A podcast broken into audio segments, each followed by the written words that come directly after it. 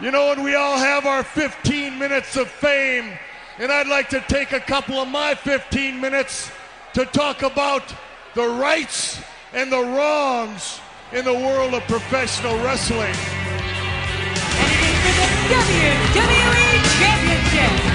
This match is for the ECW World Heavyweight Championship.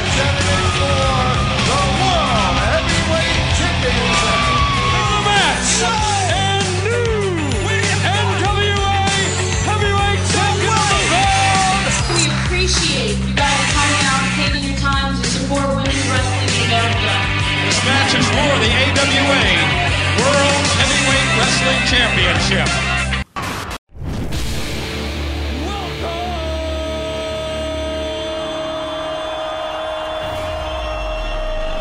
to Wow Women of Wrestling. Welcome to the Wow Women of Wrestling Review Episode 2. This is Mr. Green, and uh, you are listening to the Rights and Wrongs Pro Wrestling Podcast provided here by the Women's Pro Wrestling Network. And as such, be sure to go to uh, our website, WPNWrestle.com.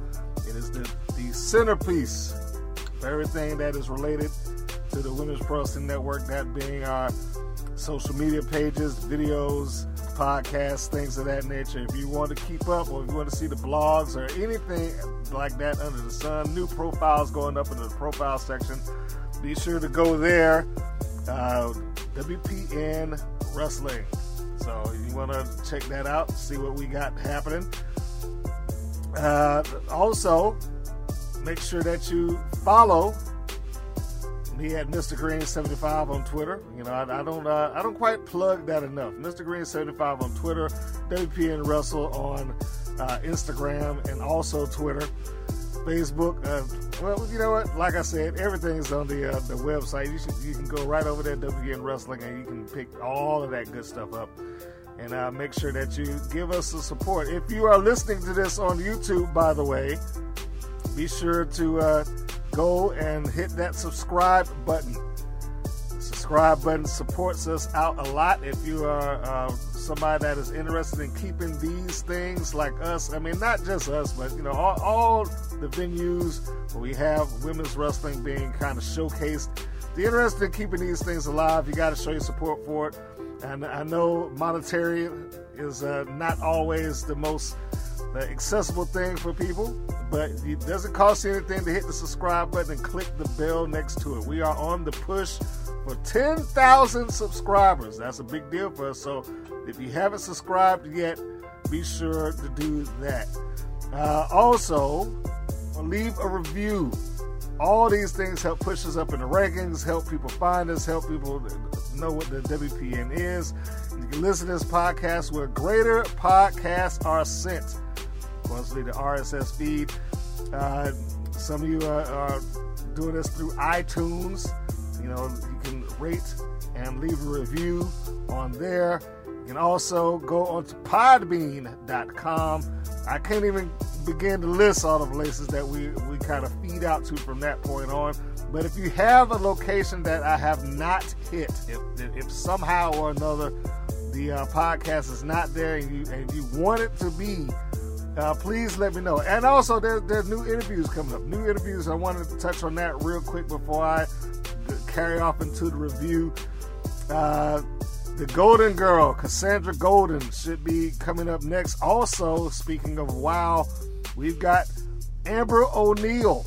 She's on deck to be talked to and discuss her career. So, all of those things should be interesting. And uh, you don't want to miss that. Make sure you hit the subscribe button wherever you're listening to this podcast. Now, let's get into the meat of the show. You know what? Before you can even talk about WoW, I think is something that you have to mention that, and I know it- it's going to roll back around. I promise. Impact Wrestling is going to AXS TV. That is uh, one of the big news stories going on in the wrestling world right now as I record this. I think it just happened a day ago. And uh, I mean, how, how big a deal is that? You've already had a lot of crossover pollination between Impact Wrestling's women's, well, I guess we don't, they don't really call it women's division, the Knockouts division. You've already had a lot of cross pollination with that, with Kiera Hogan, Havok, and Tessa Blanchard, others that have kind of popped in from one promotion to the next. Now they will be on the same network doing that. Potentially speaking, you can look at Tessa Blanchard in one hour on WoW and possibly, and I say possibly because there has been no lineup released, see her the very next hour on Impact Wrestling or something along those lines. Um, what we do know at this point is that after October, Bound for Glory show, they always pop up in October. After that show, it will move to AXS TV and be part of their wrestling lineup.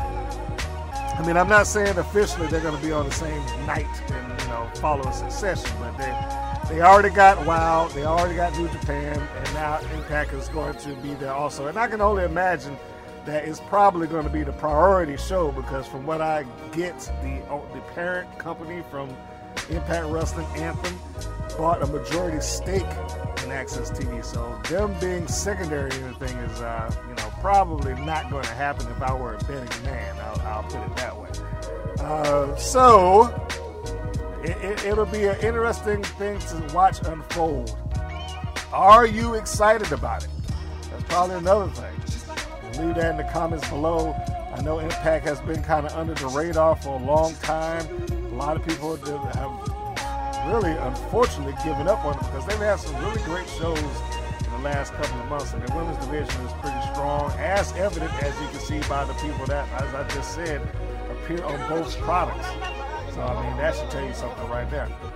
But in any case, let's let's get to the WoW review. And I am uh, just finished the show and now, um, here are my thoughts of WoW episode two. First off, the show itself begins to recap the main event scene from the previous week, that being Havok, Jungle Girl, and the Beast, letting the, the viewing audience know and, you know, these are our top contenders. They also let you know why no one won the uh, the top contendership within that that contest, which I, you know, if you listen to the last review, I'll, I'll recap my statement about that too, which I disagreed with.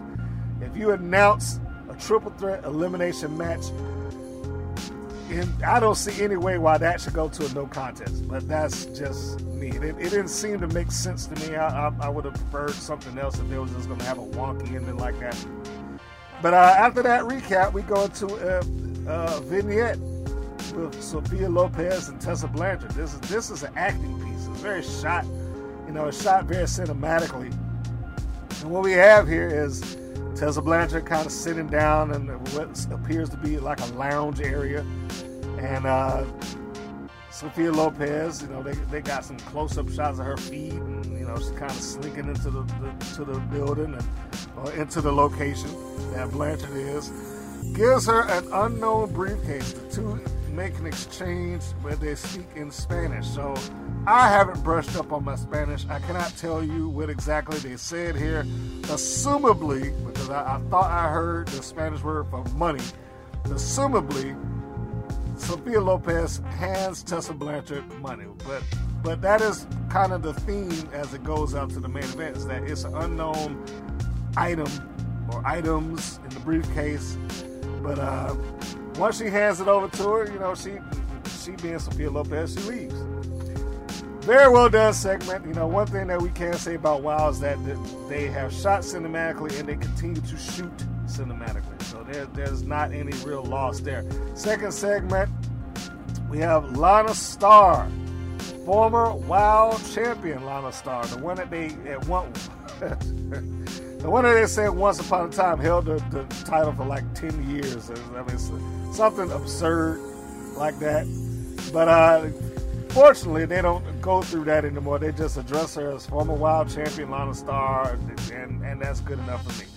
So she comes out, and Lana addresses the crowd. Now, Lana, if, if you like me and you've seen the Wild from years gone by, you know that she is basically, uh, yeah, she's like a top heel. She's like a top heel in the company. She has been heel from start. She is still heel now, and there seems to be no sign of changing. She stopped wrestling um, as Wow reported it because of injury.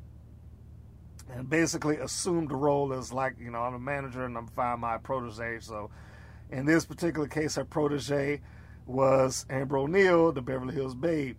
And I think that pretty much is like her third protege in WoW lore. If we go all the way back to 2000, the first one that she kind of corrupted was Patty Pep, part of this.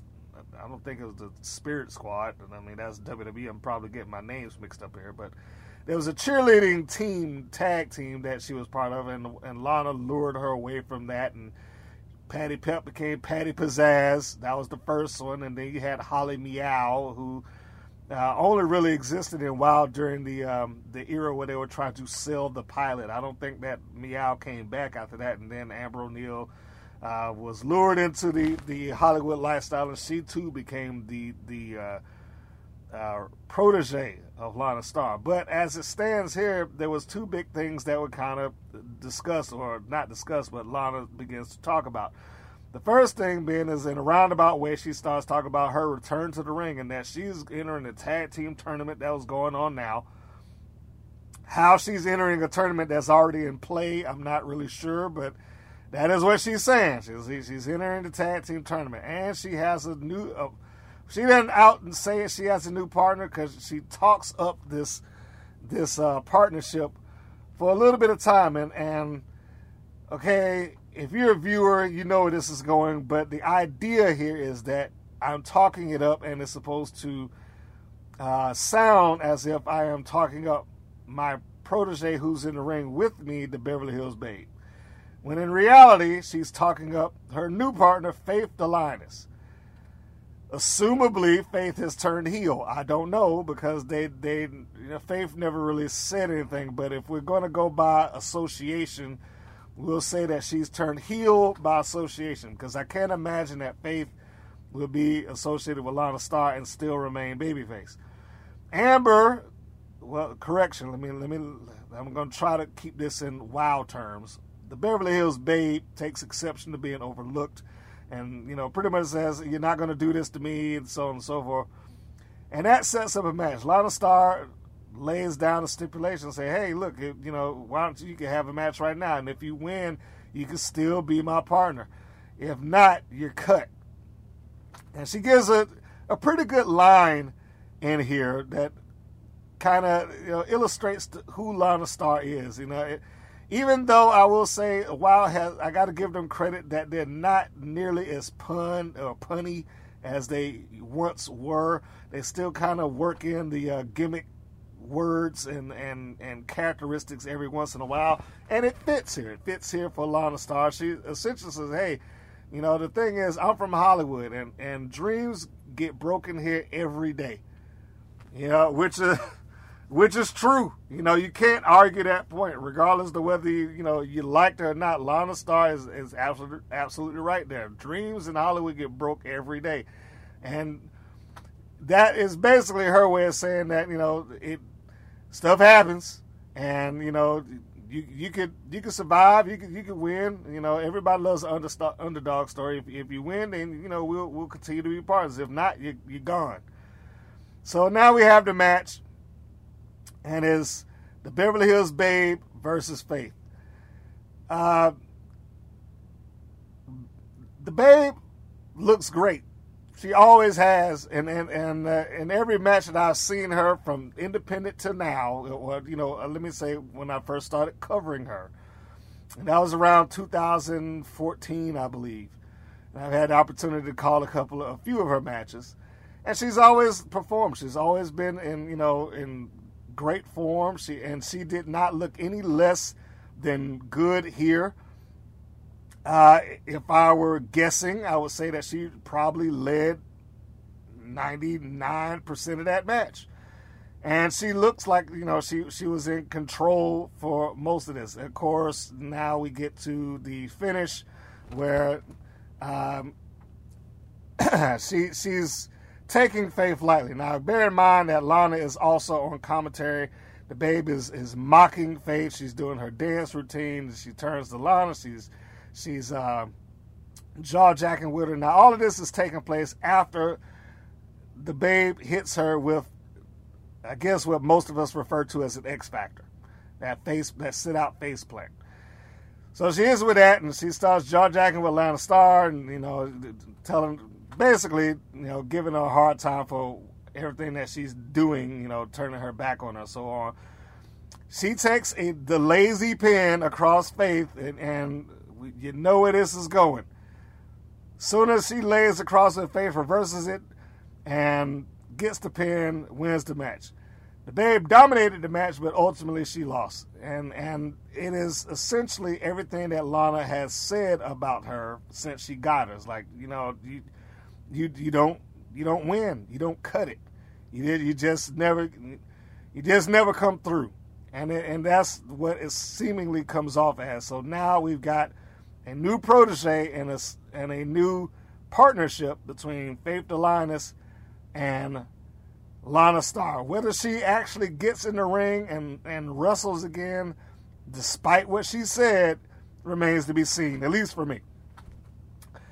The next segment, we got Abilene Maverick, and I want to make note here. I, I actually wrote this down. Is that uh, for those that weren't aware, Maverick, who was formerly Barbi Hayden, has retired from independent wrestling. Now, that's not to say that she is retired from wrestling altogether, but she's retired from taking independent wrestling dates. She said she was no longer going to take any of that. So basically, what we have here is that if she's not wrestling for a while, or if she doesn't get a contract to, say, I don't know, Impact or AEW or WWE or something like that, it's very likely that you will not see Barbi Hayden ever again. So as far as I'm concerned right now, there is no Barbi Hayden. There's only Abilene Maverick.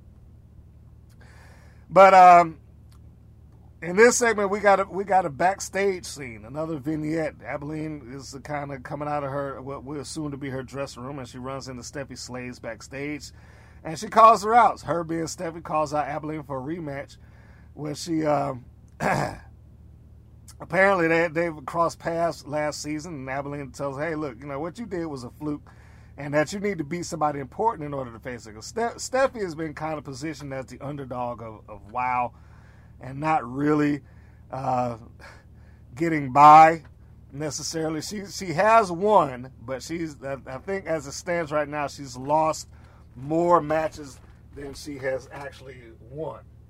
But she still feels and looks confident that she could take on Abilene Maverick. But Abilene refuses to do it and pretty much pie faces her and walk, walks on out.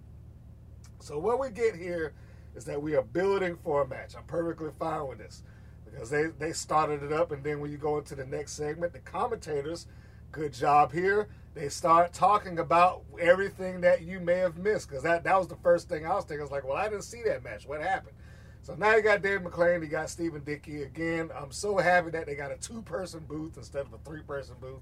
I don't mind the occasional guest that comes in there, but just three people overall all the time is just too much. Uh, so they're, they're talking about it, they're laying down the groundwork so you understand Abilene pretty much faked a leg injury or assumably faked a leg injury to get out of a match and so on and so forth. So they have laid, you know, planted the seeds, and we now know that this is a match being built towards, and I am fine with the build, or at least I am right now. You know, unless something goes drastically wrong here, but it's uh, but it looks good. The setup looks good. I'm I'm interested in seeing where they're going with it. So, uh, you know that that's a storyline to kind of keep your eyes open for. this leads to Abilene's opponent, who some of us knew as Diamante. In the Wild Verse, she is a Adrenaline, and this is her debut match. Uh, clearly, the crowd favorite here. There, there, there's no question in that. That Adrenaline is is positioned as a crowd favorite. Course, she is walking in there with probably one of the more established heels in a while, so that's not very difficult. Um, I'm not surprised at this match at all. I think I said it in the, in the last review. When you've got two workers that coming in, they know what they're doing. There, there really should be no surprise at how good the match is. The, the match was was perfectly fine. I mean, you got a former NWA Women's World Champion in Barbi Hayden, and uh, you've got Diamante, who is part of LAX and, and former uh, Knockout and Impact. I'm not sure. I don't think she's still in Impact, or at least associated with them. Uh, one thing I will say, I, I've never really understood which or why certain people could keep the names in in WoW and some couldn't. I mean, I guess that's just a matter of choice or you know a matter of what WoW wants.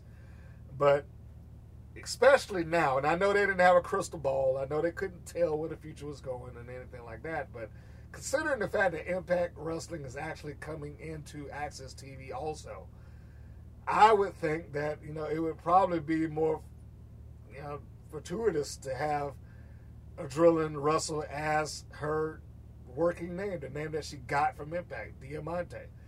You know uh, how they could have their. I mean, they could still do it, but they could have some sort of crossover at some point. And, and in fact, it wouldn't surprise me if, if they actually begin to have some sort of crossover going forward in the future. You know, considering this uh, newfound partnership. But as it stands, um, Adrenaline, I was about to say Diamante. Uh, Adrenaline got to showcase herself in the ring. She got to, you know, perform uh, like her Karana on Barbi Hayden, which I was really surprised that she hit because I thought Barbi was pretty short. Didn't think she had the base for it, but she did. And uh, I believe she hit what I believe they called an Aztec Destroyer. Uh, now, some of us, when I do the call, it's called a sunset a sunset bomb. But uh, Adrenaline hits that on on uh, Abilene Maverick, scores the one, two, three, and the debut of the Adrenaline is a victorious one, and we move on. Uh, we go to yet another vignette. That vignette was Siren. Some of us know as uh, Nina Monet, int- introducing herself and her partner Holidead uh, as the new entrants in the tournament. Now she's doing this, and she's doing this in character of being a, uh, a voodoo priestess. She's laying out the cards and showing the tag team titles and all that good stuff like that. So. Uh, all of this is done within the confines of who she is and the persona that that Siren has laid out. Um, it is uh, very well done, very well done. Uh, and I would say that's probably going to be a running theme here as it relates to their vignettes and the backstage stuff. They shoot it incredibly cinematically. You know, it's almost like it, it, for those of you out there that watched Lucha Underground, and that's going to come up actually a little bit later on. But uh, for those of you that used to watch Lucha Underground, you know, you remember that, that how they shot it. They they shot like like they were trying to make a little movie. And there are scenes here that come off that way. Like we're not trying to shoot this for sport. We're not trying to shoot this to, hey, this is backstage. They are shooting to have, you know, the movies. You know, they're, they're changing the, the focal lens and all that stuff like that to make it, you know, look more gla- glamorous and clean and, you know, change the, uh, the the aspect ratio of the screen and all that stuff like that. It's just a cinematic feel it doesn't look like video. Well, it is video, but it doesn't look as polished video like you get on, say, WWE when they go do their backstage thing all the time. So it stands out in that regard. And I think it's good for you to stand out. It's good for them to be able and for them to do what they're doing so that they do not kind of bleed over into what everybody else is doing uh, on time. But but here we go. We got Siren and Holidead who have introduced themselves into the tournament. I was a little bit surprised, I will say, that uh, with them having access to both persons, that Holidead did not go with her original partner on the independent scenes as part of the Twisted Sisters.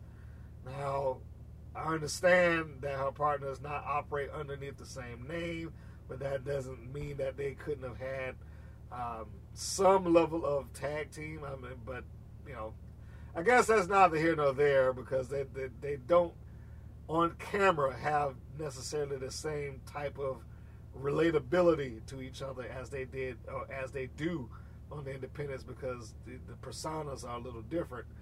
But it, it's just a little surprising to me. I mean, considering the history that they have, and I, and I believe they were uh, sabotage tag team champions for a, lengthy period of time.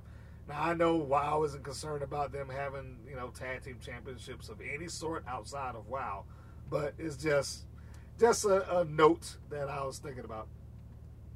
Uh, next thing that, that they produce is a video package, or the next thing they show, I should say, is a video package relating the Bully Busters to the audience, which I thought was excellent. I thought it was a very good package.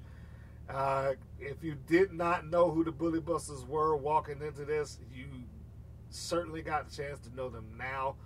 The uh, Busters were uh, reintroduced to the audience, despite the fact, I mean, and, and they gave total history. They gave, you know, the, the, kind of a short but complete history of who the Bully Busters are, how they came together, um, their aspirations singularly, and how they came to, um, you know, even have a match against each other. Although, be it wasn't a match of animosity, but they had a match against each other, and so they they. Uh, I thought they did a really good job with this. I mean, and that that came off a lot less cinematic. It came off like a classic pro wrestling package, and I loved it for that. Uh, but at, when the uh, package ends, we see the Bully Busters reunited, and, and, that was part of the sale of this package. The Bully Busters reunited, Keta Rush, Stephy Slays, uh, and they are leaving to go to the ring. But before Stephy goes or continues with Keta, she sees Abilene sitting down in the locker room and decides to come up to the door and basically say, Hey, Abilene, what does it feel like to be a loser? And Abilene takes a water bottle, tosses it, and Stephy kind of chuckles and walks off. So we got a little bit more build here.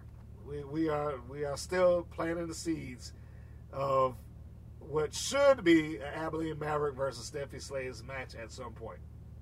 If they don't go to that, I'll, it will be ex- incredibly disappointing. But here we go. Uh, the next segment Siren and the Holidead. Siren, the voodoo doll, and Holidead versus the Bully Busters. So, what we have here are two WoW originals versus two indie stars. And in some regard, it shows. I'll, I'll, get to this, and I and I definitely want to hear your, your comments and and your uh, opinions about this. If uh, if you have any sort of thoughts about the match after you watch it, but in any case, uh, the Busters get attacked at the bell, which normally that would come off as a very heelish thing to do, but I. But let's take this in context. The bell rings and both of the bully busters are not paying attention to what's going on. They're just waving at the audience, you know, not looking at neither Siren or Holidead. So it came off to me like, even though they're the heels, Siren and Holidead were perfectly within their rights. The bell rang. And it's not my fault that you turned your back on me and decided to go waving to the fans. It didn't come off to me as it should have. I, I think just the simple act of having them attack before the bell would have made it a little more palatable. But as it was, it just looked like babyface stupidity. Like, hey, let's you know, let's wave to people. You know, even even though we're here to do some business right now, let, let's you know not pay attention to what's going on. The editing in this seemed really weird. Like it, it, it, almost it was a little jumpy, especially during this this double team exchange that they did just after the attack at the bell. Listen, for for whatever reason, this match video is crazy choppy. I you know, WoW has their own editing style.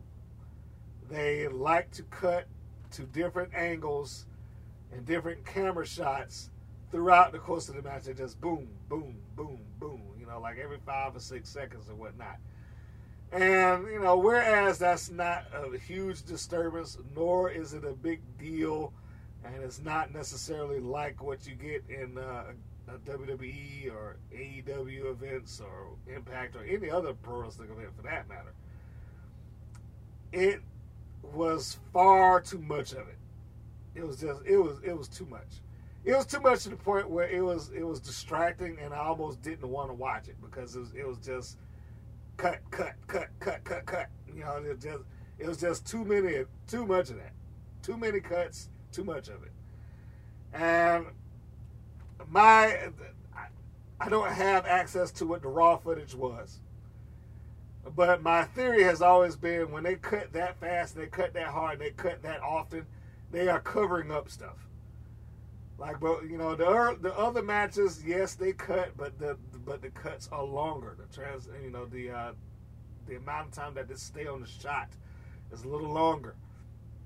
Here, they were just like whoever was hitting that button, they were just boom, boom, boom. You know, it, it was just so much of it, and it just it, it took away from the match for me, quite honestly. I, and I, I hope that whatever the editors are doing right there, that they do not continue on with that. Uh, I can only, like I said, I can only imagine that the cuts are there to cover up potential lag points, not necessarily mistakes, not necessarily errors or or mess ups and things like that. I'm, I'm not going to assume that, but lagging maybe you know for whatever reason I think they did, they're trying to keep the pace of the matchup or they're trying to take off uh, potential mess ups. Again, I wasn't there, but if there's anything that gives me pause to that, is the fact that, like I said, it's two WoW originals versus two indie stars. When the indie stars were in charge or they were leading or dominating the match, so to speak, you got less of that. When you got the Bully Busters in control, it was just all chops. And, you know, to me, that's very telling. Uh, and this is not a knock on, on the Bully Busters, Keta Rush, or Stephy Slays, or for that matter, any WoW original that happens to be inside of that ring or on the show. It is simply a statement of this. Oftentimes, when we look at pro wrestling, we see.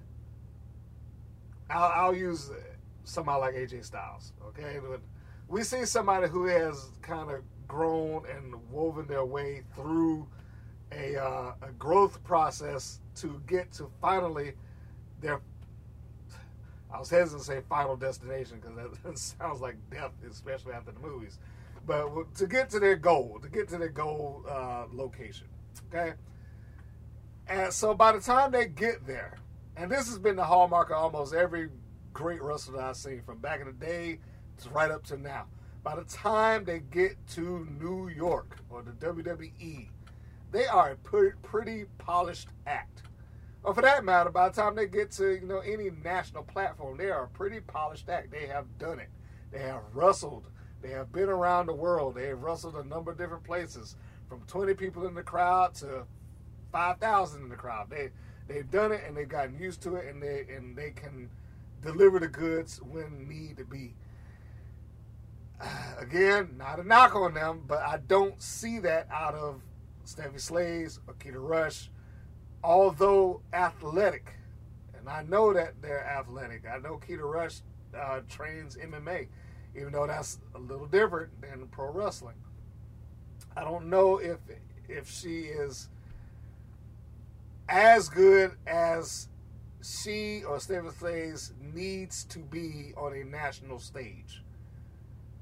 They, in my opinion, come off as uh, needing a little bit more underneath them before they uh, continue on at, at, at, that level. I mean, I know they're not going to leave, and they and they shouldn't. They already got the job. I'm not I'm not saying that, but uh, as as I was just using it with the uh, the WWE and AJ Styles example, you know, by the time you get to WoW, which you know, let's let's call WoW for what it is. WoW is a nationally broadcast product. By the time you get to that, you shouldn't be a uh, un, unpolished diamond. You should be you should be polished and ready to go. But that's not the case, and it's not going to be the case for several wild girls. A lot of them are going to get six months of training, and then they're going to get put on TV, whether they're ready for that position or not. I mean, I'm sure there are going to be some people that dispute it, like, oh, they're ready. They, they, you know, they might as well learn. But some of them are going to get put out there whether they're ready for it or not. They can be ready inside of the training facility, but that does not necessarily mean that you're ready to be in front of the world. And I, you know, that's my two cents on that. Uh, and and you know, taking into account the other thing, despite the fact that they wrestle a while, I think that is all that they wrestle with. Like I don't think Stephy Slays or Keta Rush either have any aspirations to wrestle for anywhere beyond a wild ring. Whereas Holidead, uh, Siren, and others, they continue to wrestle all the time. In fact, I mean, I know for a fact that uh, uh, Siren, uh, aka Nina Monet, I've seen her wrestle since 2013, and she might she probably wrestling a little bit longer than that, but that's been almost every week process. Every week, so she's polished. Holidead's polished. Uh, Drillin, Barbi Hayden, Amber O'Neal, and, and there's a bunch of them there. They're polished. They're ready. So when I see them in the ring and I see them going against the other polished girls, I expect a good match. Here, and I was slightly disappointed.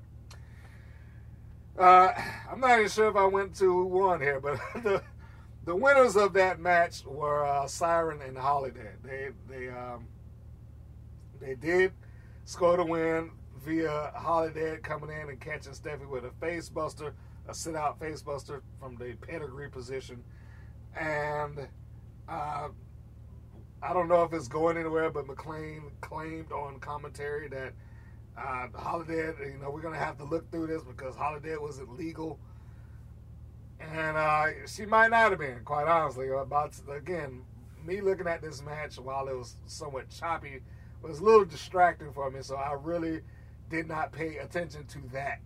I mean, I know that Siren came in. I know that she put down Keta Rush with an exploded suplex. That followed with Stephy Slays knocking uh, uh, Siren out of the ring, and then Holidead comes in with finisher and puts Stephy down. That ends the match, and I guess when I'm laying it out that way, I guess it could have been that she was not the legal person, but you know, it, it is what it is, unless it's going into some sort of storyline. But the, the irony here is that had Stephy not but a segment earlier talk about what does it feel like to be a loser, and then she goes right out there and loses. So, so, I mean, so it wasn't quite the homecoming that the Bully Busters I thought would would would like, but I also don't think that they're necessarily looking to reunite the team long term. Anyway, I think they both and I'm talking about legitimately. I'm, I'm talking not not talking storyline. I think they both want to have uh, you know singular careers and single aspirations. Uh, the next bit, I, I enjoyed this. This is Jesse Jones confronting Amber O'Neal, and I say Amber O'Neal because I think the the Bullet Bay guys is about to be shed. Uh, she's sitting in a locker room, and, and Jesse is like, "Hey, what's wrong with you? You know, what's what's the problem here?" and uh, Amber, the Beverly Hills Babe, is you know talking about basically how she got dropped, and did you see what happened out there, and this, that, and the other. And Jesse is saying, "Hey, look, I, I know, you know, but what happened to the Amber that I used to that that speech? We've all heard it, and she's really good at delivering it because and it." And it sounds convincing to me largely because I've seen both of them kind of run the same circle. So it makes sense to me. It, it, it comes off like this would happen. Like Jesse Jones or Jessie Belle Smothers, how, whoever you choose to call her, it comes off to me like she would walk up to Amber O'Neal like, what are you talking about? What happened to the Bullet Babe? And I was surprised that they used that. I was surprised that they actually said, or that Jesse said the Bullet Babe, I know, wouldn't care what anybody thought.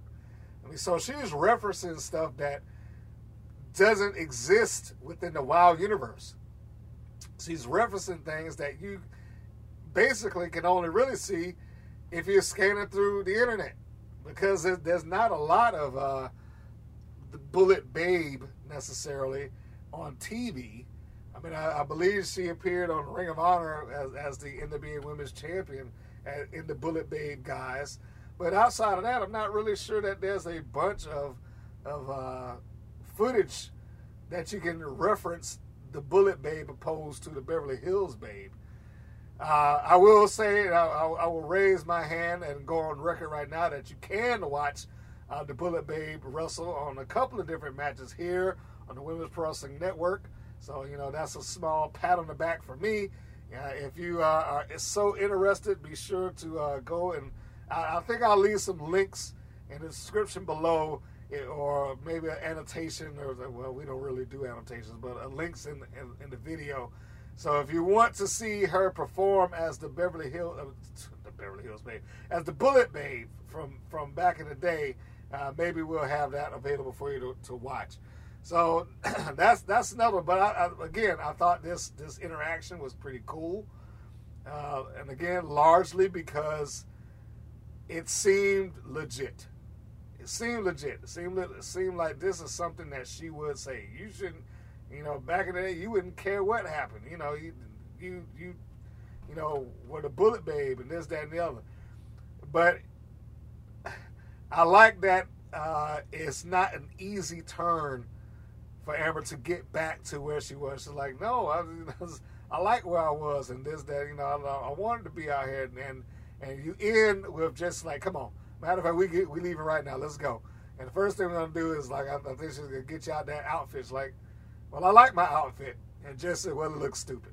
So, I mean, I, I, thought that it was a, it was a very short segment, but it was an interesting segment. I, I, I enjoyed it, and it only solidifies to me how good Jesse's Jones and the Bullet Babe are, both inside and outside the ring. She's good on the mic. She's good as a performer in the ring. She's she's becoming good acting because that's basically even though she's not you know I mean she ain't playing a, a, a role vastly different than who she is, but Jesse is is really she's she's coming into being a just all around solid performer. And the fact that she hadn't been on somebody else's TV other than Wild, all due respect to Wild, is, is just a crime. um, once we get past that, it is a recap of the main event from last week, and then we reset the scene with uh, them talking about or showing Tessa the, the exchange of Tessa Blanchard and Sophia. So now we are going into the main event. The main event is unveiled to be because I guess one thing that we forgot, or at least I, I'm not gonna say we, that one thing I forgot to mention is that in the previous week, because the triple threat that I didn't agree with ended the way that it did, Tessa comes out and says, Well, if you can't do it, I'll find my own opponent. So now we're referencing the scene at the beginning of this episode where Sophia delivers a briefcase with unknown contents. And now we come to the main event, and it is Serpentine, who they openly acknowledge as, hey, you know, that used to be Cobra Moon from Lucha Underground. I love that WoW has finally gotten out of this sphere of we're the only wrestling in the world and we don't acknowledge anybody else. They acknowledge it, they know it exists, the world knows it exists, so great. We, we, we know, and, and, and it gives instant credibility, in my view, to Serpentine is that, hey, that was Cobra Moon. So now people who might have been on the fence about it that may have watched Lucha Underground is like, oh, okay, now we know that it's somebody of high quality. So, assumably, and I say assumably, Sophia Lopez bought a number one contendership.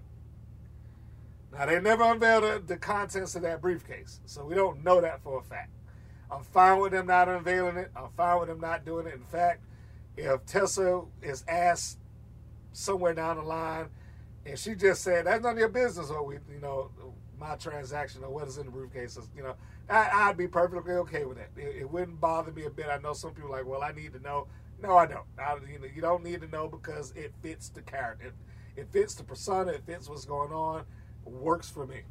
So we got uh, Serpentine, the former Cobra Moon, uh, or as some people know, Thunder Rosa, which is back to what I was saying earlier. Like I'm really surprised that they did not reunite the uh, Twisted Sisters having access to her. um, Tessa Blanchard comes in, and now we have our number one contenders match. Now, this match, despite the jump of of uh, transitions, the cuts, it is nowhere near what happened earlier where I was complaining about. Where I was saying there's just too many cuts. Boom, boom, boom, boom, boom. This, yeah, I mean, this is just a wild style of cut, and it.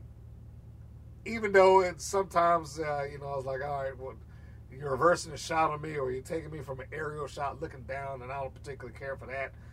Uh, even though they do that, the the the match in and of itself still stands up and it works through. And I don't know how many different ways you can say it. I don't.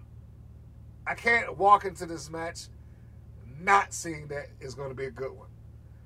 You got Tessa Blanchard and you got Thunder Rosa.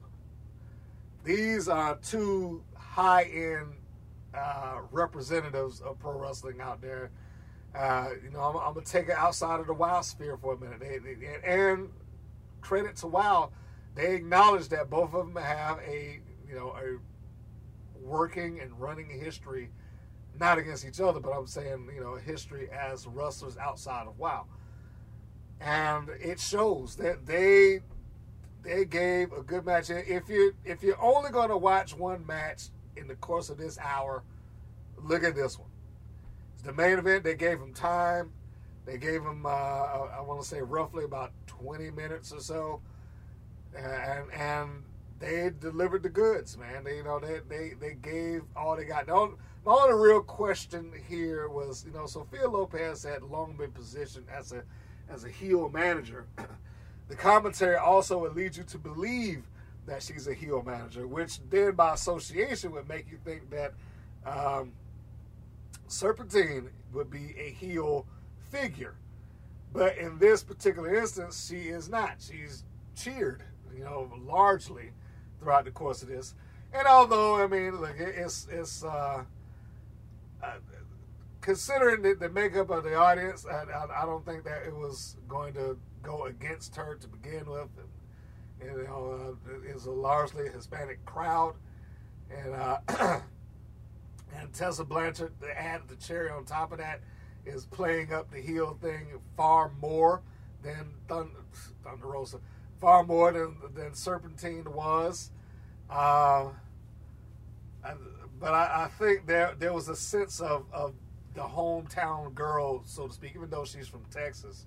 I think uh, it, it, felt like that. And, and Sophia's from from LA, I, I, do believe. When I spoke to her, yes, we have an interview with Sophia Lopez also. But I but I do believe that uh, Sophia's from there, so you got local representation, you got uh, ethnic representation, you know, which is great. Uh, you you got a, a heel who is embracing being a heel. So all the stars aligned. Uh, it, it, worked perfectly. Uh, again, I, I don't think that going into this match, I would have had any clue who's the who's the heel or who's the babyface here.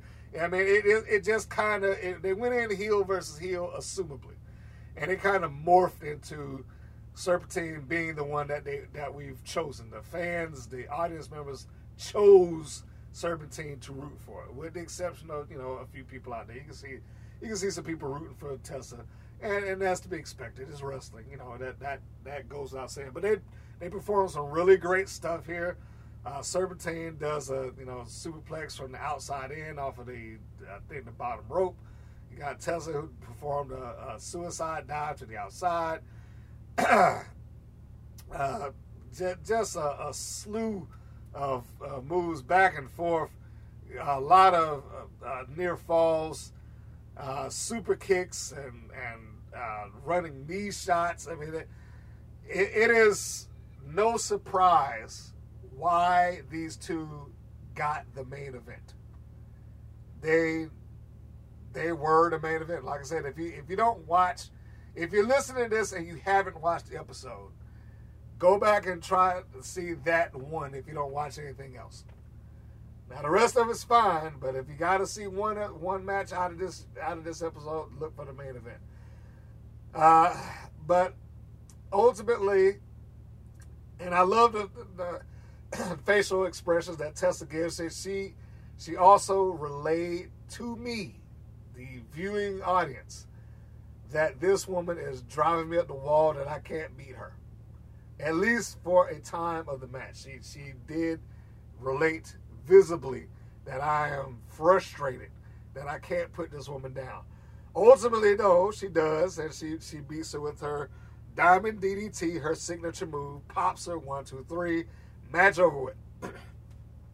so even though she handpicked her own opponent who came, uh, came and, and she was ready to go, I mean, she had a hard fought match and she retained. So the one takeaway that I got from this is that Tessa did not play the coward champion.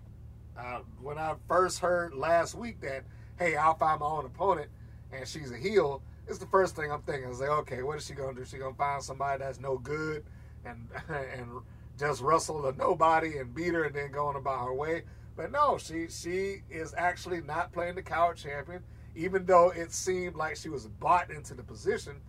Uh, but still, she she's uh, being a a defending athletic competitive champion.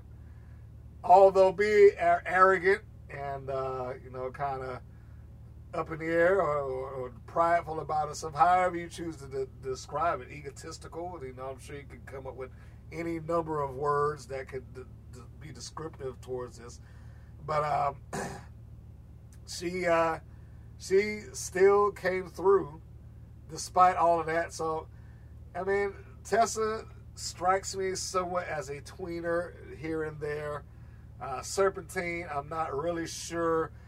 You know, that's been one of the other criticisms I've had with WoW on occasion is that sometimes, and I say sometimes, I'm not terribly sure if this person is a heel or babyface or, you know, or whatever the case may be, because they, they don't hit me in the face with it. And I'm not saying that you need to be hit in the face with it. I'm not saying that it has to be spelled out necessarily. But sometimes I, you know, you you like to know. It's like I don't, I don't want somebody that's in between all the time. Yeah, that was a that was a, a real, you know, kind of fashionable thing to do in the '90s.